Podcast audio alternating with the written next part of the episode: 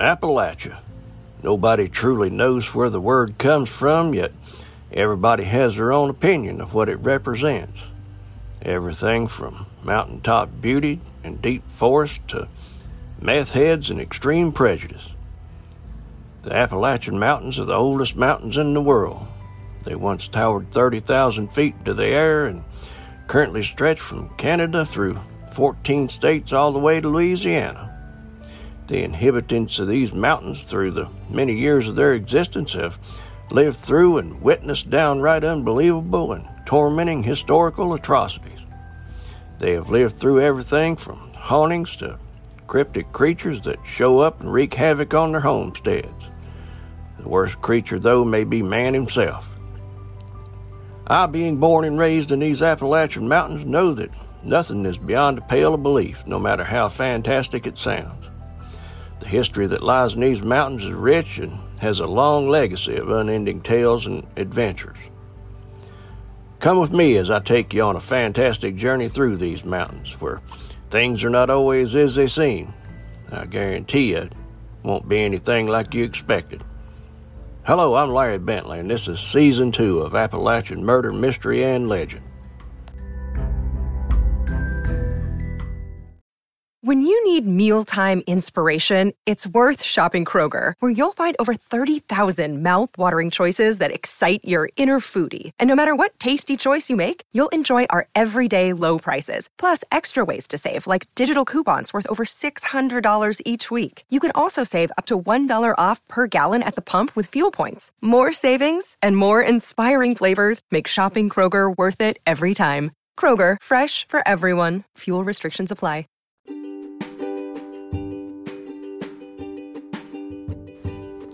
How you doing, my good friends? Thank you for stopping by today. Uh, I have with me Anna Lee, my daughter, and Kylie, my granddaughter. Say hello, girl. Hello, girls. Yeah, well, they're gonna give us a listen today. If you got any questions about anything, girls, just give me a yell, alrighty? But everybody produces trash.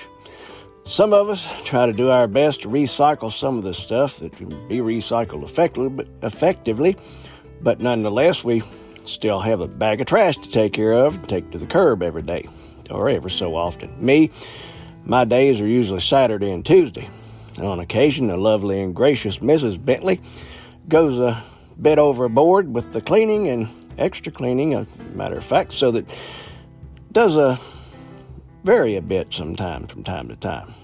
Being that the average person produces four and a half pounds of trash every day, the local governments are constantly looking for ways to get rid of it, and that's a good amount to get rid of. The powers that be have tried all kinds of ways to get rid of trash. Some work and some don't. Back in 1962, a town in Pennsylvania may have taken the cake on picking the wrong way to get rid of their trash. Sit back here and let me tell you about the poor people and the big town's mistake.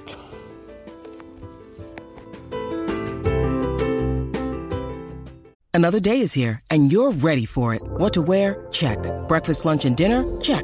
Planning for what's next and how to save for it? That's where Bank of America can help.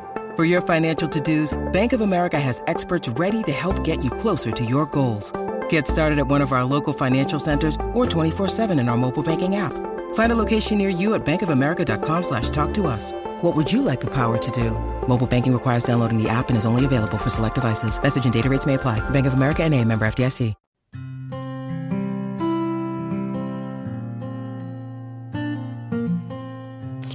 Back on May 7, 1962, the little town of Centralia, Pennsylvania was dealing with the trash problem.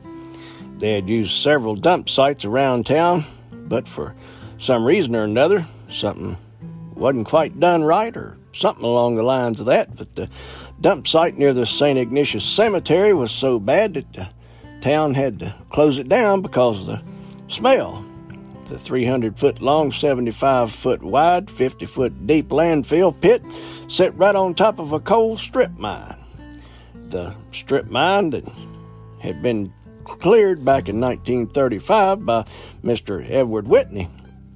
Now, I suppose they figured that there wasn't no better way to fill in the hole left by a strip mine than to fill it with trash. After it got to stinking so bad, they realized that they had a problem and shut it down. That led to folks finding other places to throw trash that were, as a matter of fact, there were eight illegal dump sites all around town that just kept getting bigger and smelling worse.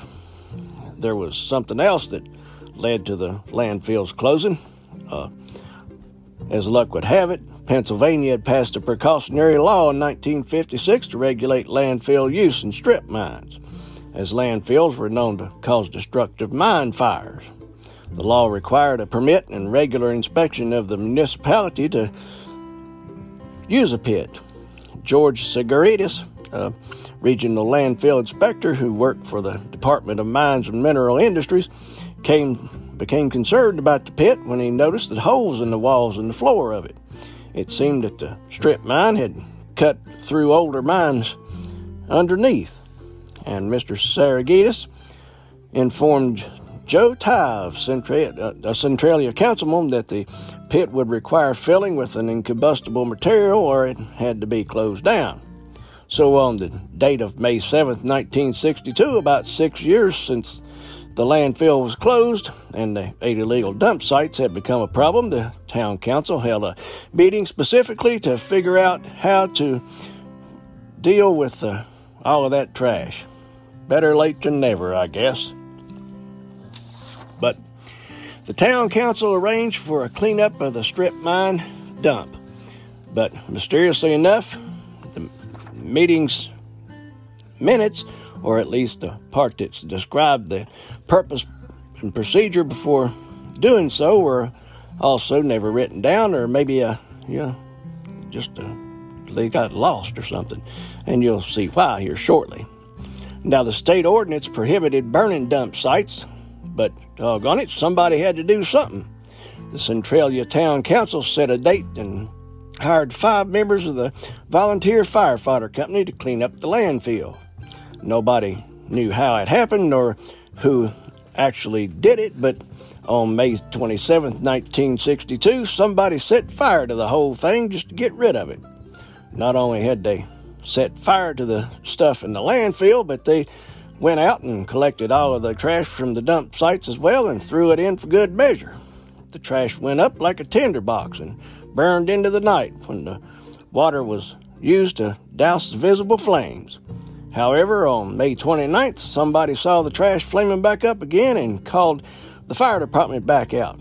They once again doused all of it with water and went about their business.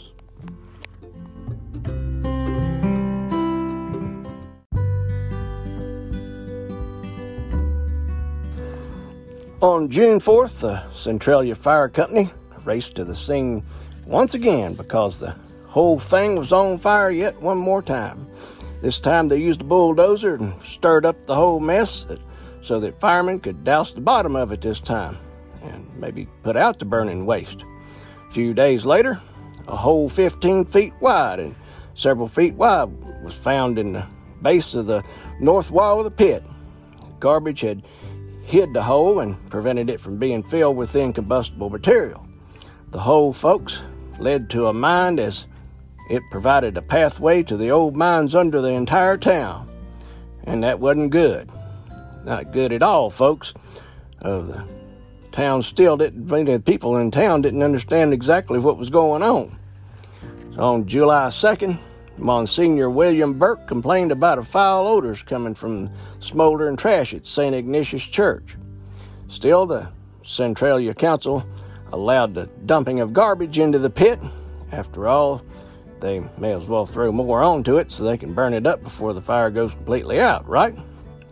Mooch Kashner, the president of the Independent Miners Brakemen and Truckers Union, came at the invitation of the council member to look at the situation in Centralia. Mr. Kashner elevated, or I'm sorry, evaluated the whole mess and called Gordon Smith, an engineer of the Department of Mines and Mineral Industries in Pottsville. Mr. Smith told the town that he could dig out the smoldering material using a steam shovel for $175. But as the fire kept burning, somebody decided to just breathe a minute. Heck, it wasn't like something was on fire and going to burn the whole town up or anything. They then placed a call to Art Joyce, a mine inspector from Mount Carmel, who uh, bought gas detection equipment for use in the now billowing smoke coming out of the fissures in the north wall of the landfill pit. Mr. Joyce's test concluded that the gases seeping from the large hole in the pit wall and from the cracks in the north wall contain carbon monoxide, concentrations typical of a coal mine fire. That wasn't good either, folks. Still not appearing to get the message, the Centralia Council sent a letter to the Lehigh Valley Coal Company as formal notice of the fire. It seemed that the town council decided that hiding the real cause of the fire would serve better than alerting the LVCC of the truth, which would most likely end in receiving no help from them. In the letter, the council described that start, the starting of a fire of unknown origin during a period of unusually hot weather. Then, as the fire continued to burn, they waited for an answer. And this wasn't email, folks, this was the U.S. Postal Service. By August 6th, they got one in a meeting at the fire site, which or at the fire site, which would include officials from the LVCC and the Susquehanna Coal Company. Deputy Secretary of Mines James Shober, Mr. Shober, expected that the representatives would inform him that they couldn't afford mounting a project that would stop the mine fire. So he announced that he expected the state to finance the cost of digging out the fire, which was at that time around $30,000 which is $270,000 in today's money, folks. Now we've gone from $175 to fix it to $30,000 and the fire's still burning. That's when, lo and behold, at the next meeting, an angel came forth and made a stunning offer. It was made by Centralia strip mine operator Alonzo Sanchez, who told members of council that he would dig out the mine fire free of charge as long as he could claim any coal that he recovered without paying royalties to the Lehigh Valley Coal Company. Of course, now suddenly concerned about all the details, council wanted to know exactly how he was planning on going about that. Part of Mr. Sanchez's plan was to do exploratory drilling to figure out the size of the fire because of if you're going to put it out, you got to know exactly where it's at first. Makes sense, right? Apparently, it made too much sense because Mr. Sanchez's offer was rejected at the meeting because the drilling would have delayed the project, not to mention the legal problems with mining rights. After all, they were dealing with a fire, Mr. Sanchez, and they needed to put it out right now and don't have time to get bogged down by trying to figure out where it is so they can put it out. All of this as the fire just kept burning. At that time, state mine inspectors were growing concerned about the whole thing affecting miners in the Centralia area mines, so they showed up every day to check for lethal levels of carbon monoxide. On August 9th, legal, lethal levels were detected, and all Centralia mines were closed the next day. So there's all the miners out of work now after the fire kept spreading like cancer through the mines under the town as the council sat back and fiddled like Nero as Rome fell. Finally, at an August 12th meeting of the United Mine Workers of America in Centralia, I guess what was left of them, Secretary of Mines Lewis Evans sent a letter to the council on August 15th that claimed that he had authorized the project to deal with the mine fire and that the bids for the project will be opened on August 17th. Remember, the fire started on May 27th, and nobody's done anything yet other than the fire company, who did all they could. So on August 19th, the contract was awarded to Brody Incorporated, a company near Mount Carmel, for an estimated $20,000, and work on the project began August 22nd. So we've went from $175 put out the fire to $30,000 put out the fire to putting the fire out for free, now back up to $20,000. All while the fire just kept burning. You still haven't heard it all, folks. Stick around. I'll be right back. You're listening to Appalachian Murder Mystery and Legend with Larry Bentley.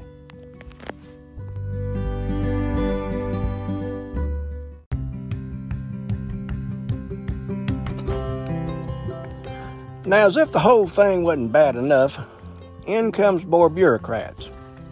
The Department of Mines and Mineral Industries, who originally believed Brodie would need only to excavate 24,000 cubic yards of dirt in the mine hole.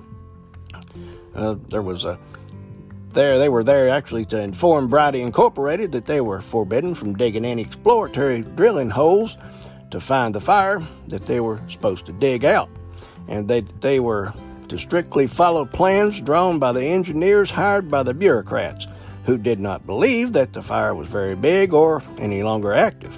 Now here comes the real smart piece of it all: the size and location of the fire, instead going going to was going to be estimated based on the amount of smoke coming out of the landfill hole. So, folks, the government is going to estimate the size of an inactive fire, which, if inactive, wouldn't be smoking to begin with, by looking at the smoke coming out of the hole. Brilliant, wouldn't you say? Browdy followed the engineering team plan to the letter. They started by digging on the northern perimeter of the dump pit rim and excavated about 200 feet outward to expand the perimeter. All this managed to do was make holes in the ground, which allowed oxygen into them, and we all know what fire does when some air hits it.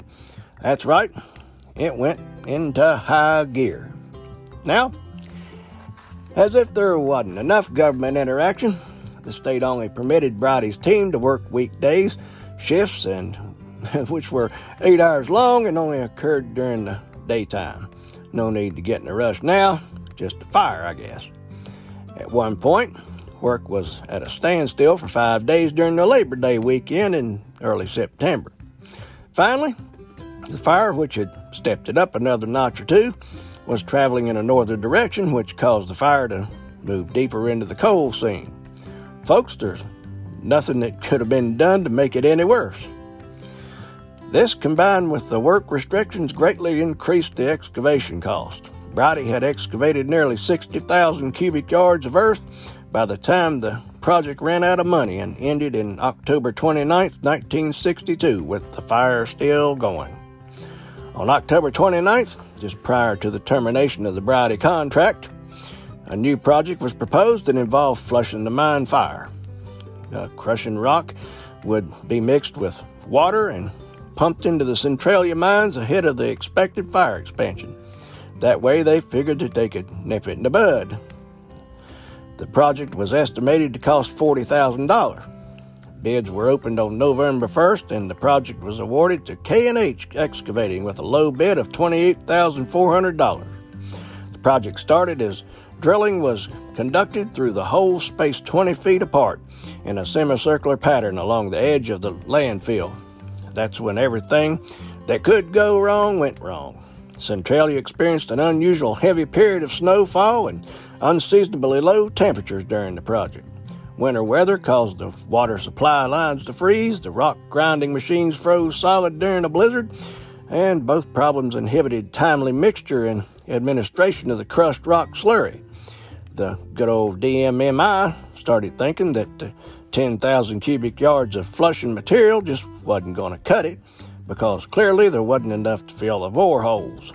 Funding for the project ran out on March 15, 1963, with a total cost of $42,420. Strike two. All the bore holes managed to do was to open up more oxygen holes for the fire to grow bigger.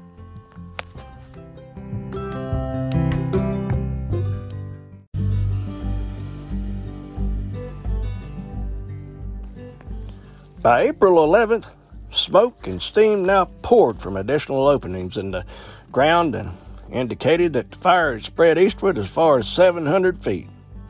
A three option proposal was drawn up soon after that, although the project would be delayed until after the new fiscal year beginning July 1st, 1963. The first option, costing $277,000, consisted of entrenching the fire and backfilling the trench with incombustible material. The second, costing $151,000, offered a similar trench in an incomplete circle, followed by the completion of a circle with a flush barrier. The third plan was a total and concerted flushing project, larger than the second project's flushing in cost. And it was at cost of $82,000. state suddenly forgot about all this project and everything coming new fiscal year in 1963. So after a while, folks just seemed to get used to the continuous smoke and steam coming out of the ground from different places because uh, they just were left hanging. So by 1979, that's right, folks, the fire's still burning. Townsfolk finally became aware of the scale of the problem when a gas station owner, who was the mayor by, of Centralia, John Coddington, inserted a dipstick into one of his underground tanks to check the fuel level. When he withdrew it, it seemed a little bit warm. He lowered a thermometer into the tank and on a string and was shocked to discover that the temperature of the gasoline in the tank was 172 degrees, just a little bit warm. Beginning in 1980, adverse health effects were reported by several people due to byproducts of the fire. Carbon monoxide, carbon dioxide, and low oxygen levels in the town was getting downright dangerous. Statewide attention to the fire began to increase, coming in 1981 when a 12 year old resident named Todd Domboski fell into a sinkhole four feet wide by 150 feet deep and suddenly, which uh, suddenly opened beneath his feet while he was playing in his own backyard. And he clung to a tree root until his cousin, 14 year old Eric Wolfgang, saved his life by pulling him out of the hole. The plume of hot steam billowing from the hole was measured as containing a lethal level of carbon monoxide.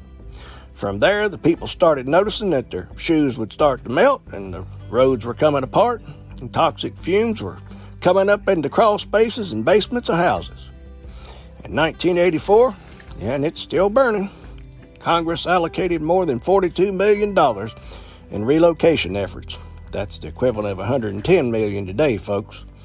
Most of the residents accepted buyout offers and moved as far from the area as they could get because there's no telling how far that vein of coal actually goes.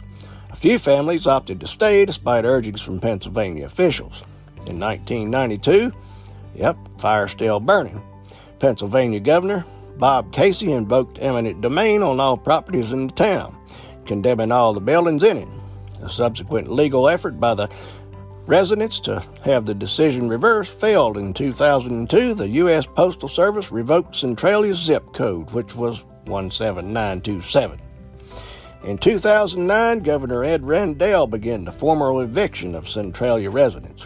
I guess if you don't want to go, they'll just drag you out but for your own good. By early 2010, only five occupied homes remained, and these re- residents were determined to stay. One family had come to an agreement with the state to remain. The accommodation had been granted because the home was at the fringe of the affected area. In July of 2012, the last handful of residents of Centralia lost their appeal to and a court decision upheld eminent domain proceedings and were ordered again to leave. State and local officials reached an agreement with the seven remaining residents in October 29, 2013, allowing them to live out their lives there, which, after the rights of their, I mean, after they're done, the rights of their properties will be taken through eminent domain, which, uh, if they don't move soon, it seems to me like they might not live there much longer. I mean, live much longer. The Centralia mine fire also extended beneath the town of Byrnesville, a few miles to the south. The town had to be completely abandoned and leveled. The Centralia area is now grown to be a tourist attraction, believe it or not. Visitors come to see the smoke in Centralia's empty streets and the abandoned portion of Pennsylvania Route 61, popularly referred to as the Graffiti Highway because it's, of course, covered with graffiti because nobody drives on it. As of April 2020, efforts began to cover up Graffiti Highway by the private owner of the road. The abandoned highway was covered with dirt on April 2020. Not the entire thing, but a good portion of it. Generally, just to block public access to the road mainly. Increased air pressure induced by the heat of the mine fires has interacted with the heavy rainfalls in the area that rush into the abandoned mines from to form Pennsylvania's only geyser, the Big Mine Run Geyser, which erupts on private property in nearby Ashland. The geyser has been kept open as a means of flood control. And the fire still burns today, folks. I hope you've enjoyed our story today. If you have, please rate and review the podcast and don't forget to follow, please. If you'd like even more episodes of all three podcasts, think about com- becoming a subscriber for $1.99 a month for these extra episodes. Please join us on Facebook group Appalachian Murder Mystery or Legend or Twitter at Appalachian Murder Mystery or Legend where we can discuss everything Appalachian or whatever else you like to talk about. I'll see you then. Thank you.